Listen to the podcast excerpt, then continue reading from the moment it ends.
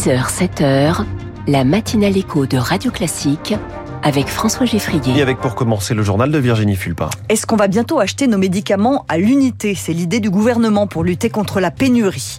Après le réconfort, l'effort, le dîner de gala à Versailles hier soir et aujourd'hui Charles III sera devant le Sénat et à la rencontre des associations sportives à Saint-Denis. Ticket chic, ticket choc, c'est la fin d'une époque. Le carnet de tickets de métro disparaît aujourd'hui. Après ce journal, toute l'économie et les meilleurs articles de la presse du jour dans les titres de l'économie à 6h10, on verra pourquoi le cash résiste. On a retirer plus d'argent liquide aux distributeurs cette année que l'an dernier. 6h15, la France de demain, un leader de l'exploitation de la donnée. Je reçois le cofondateur de Converteo. 6h20, pourquoi le livret A est un objet politique autant qu'économique? Ce sera la chronique Les classiques de l'économie avec Natacha Valla. Virginie Fulpin, le gouvernement veut lutter contre la pénurie d'antibiotiques par la vente de médicaments à l'unité. Mais l'automne arrive avec son cortège de petites maladies de saison et certains antibiotiques pourraient manquer. Le gouvernement veut tout faire pour éviter la pénurie et son idée, c'est que pour les médicaments en tension, les pharmaciens les vendent cachet par cachet plutôt que par boîte, Rémi Fister. L'objectif, c'est d'éviter que des boîtes à moitié consommées ne traînent dans les placards, mais pour Pierre-Olivier Vario, président de l'Union des pharmaciens d'officine, il faudrait plutôt mieux encadrer les prescriptions. Si on a une dispensation qui n'est pas adaptée au boitage, c'est parce que les médecins ne suivent pas les recommandations. Vous avez par exemple des traitements qui sont euh, pour six jours et le médecin a prescrit huit jours, donc deux boîtes. Et c'est pas juste. Donc commençons par faire des choses simples. Avec cette vente à l'unité, les pharmaciens craignent également qu'il n'ait plus de traçabilité des lots de médicaments. Si on a un retrait de l'eau, on doit dire aux patients attention, vous avez pris tel lot qui peut être potentiellement dangereux. Ben là, moi, je sais plus faire. Quand j'ai donné sur deux boîtes différentes, j'ai pas forcément donné le même lot. Vous allez me dire, ça marche au système américain. Oui, mais dans le système américain, ils reçoivent des boîtes avec les médicaments en vrac et euh, ils prennent dedans ce dont le patient a besoin. Mais il y a un autre système de traçabilité, un autre système de rémunération qu'on n'a pas mis en France. Pour Frédéric Bizarre, économiste de la santé, en Europe, on pourrait forcer les industriels à s'adapter aux nouvelles recommandations des agences sanitaires. Je pense que cette mesure a un réel coût pour le pharmacien en matière de temps. La mesure de bon sens serait de changer ses conditionnements, d'ajouter les manquent. Donc ça serait plutôt sur euh, l'industrie pharmaceutique qu'il faudrait se retourner euh, si les conditionnements n'étaient pas adaptés. Cette mesure devrait entrer en vigueur début 2024. Elle ne concernera que certains antibiotiques et uniquement en période de pénurie. La vente de médicaments à l'unité sera présentée lors de la discussion à l'Assemblée du budget de la sécurité sociale. La Commission européenne veut reconduire pour 10 ans l'autorisation du glyphosate. Elle s'appuie sur un rapport qui conclut que le niveau de risque ne justifie pas d'interdire cet euh, herbicide controversé. Le problème, c'est que dans le même temps, une autre étude montre que l'exposition au glyphosate accroît les risques de dégâts neurologiques. Le désespoir des pêcheurs, comment survivre face à la fin annoncée des aides sur le gazole? Assises de la pêche se tiennent aujourd'hui et demain à Nice et la grogne monte. Jusqu'au 15 octobre, les entreprises de pêche bénéficient d'une remise de 20 centimes par litre de gazole.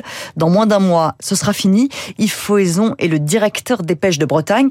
Pour lui, avec la fin de cette aide, de nombreux bateaux vont rester au port. Le prix du carburant euh, prend quasiment un centime tous les jours et on arrive euh, à des niveaux euh, de prix qui ne sont plus acceptables pour la rentabilité des navires. Donc on va droit dans le mur, c'est-à-dire que les, les, bateaux qui ont une dépendance assez forte à la consommation de carburant, notamment les chalutiers, vont devoir stopper faute de rentabilité. C'est toute une filière qui va s'écrouler. C'est-à-dire que si les bateaux s'arrêtent, c'est aussi euh, le, le, la transformation, la distribution du poisson. Enfin, c'est tout un écosystème qui va s'effondrer. Donc, ce sont des milliers d'emplois qui vont être mis en cause euh, si la flotte de pêche euh, s'arrête. Des propos recueillis par Eric Kioch. 42 projets d'attentats ont été déjoués depuis 2017 en France. Gérald Darmanin martèle que le risque terroriste reste très élevé. Le ministre de l'Intérieur s'exprime dans Ouest France ce matin. Depuis hier, on a un dispositif de sécurité massif mis en place pour les visites du roi Charles III et du pape François à partir partir de demain à Marseille. La France et l'Angleterre célèbrent leur amitié lors du dîner en l'honneur de Charles III à Versailles. Je t'aime moi aussi. Charlotte Gainsbourg a dû revisiter le titre de ses parents lors de ce fastueux dîner. Elle faisait partie des 150 invités hier soir. Au-delà des petits plats mitonnés et des habits de gala, c'est bien l'amitié franco-anglaise que les convives ont réveillée. Charles III en a appelé à cette amitié pour relever les défis de ce 21e siècle. Le roi d'Angleterre va s'exprimer devant le Sénat ce matin et cet après-midi, direction Saint-Denis. Rendez-vous au village rugby de la ville où il va rencontrer des associations sportives.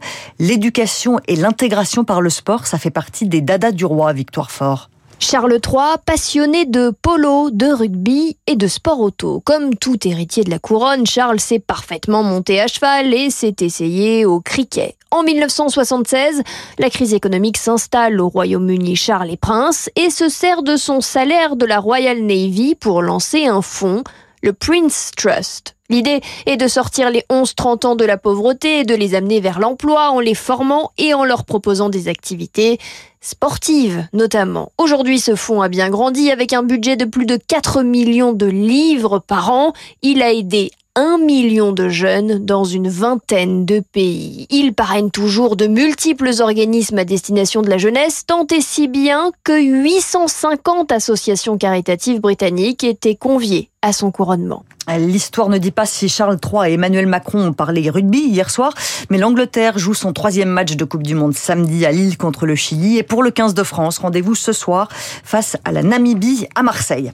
Le stade Vélodrome, très demandé en ce moment, dès la fin de ce match de rugby, la transformation du stade en église va commencer. C'est samedi que le pape François va y prononcer sa messe. Le souverain pontife arrive en France demain. Radio Classique 6h06, l'Azerbaïdjan impose sa force dans l'enclave du Haut-Karabakh. Une offensive éclair de 24 heures aura suffi à l'Azerbaïdjan. Les forces arméniennes ont déposé les armes.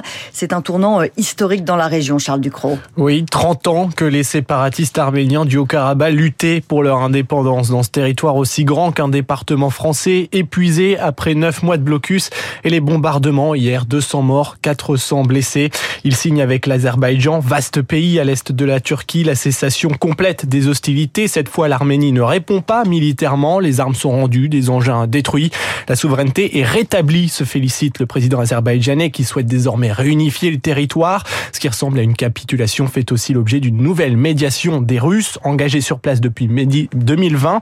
Hier, des milliers d'Arméniens se sont pressés vers l'aéroport de Stepanakert, la capitale du Haut-Karabakh. Près de 100 000, 120 000 Arméniens pourraient fuir.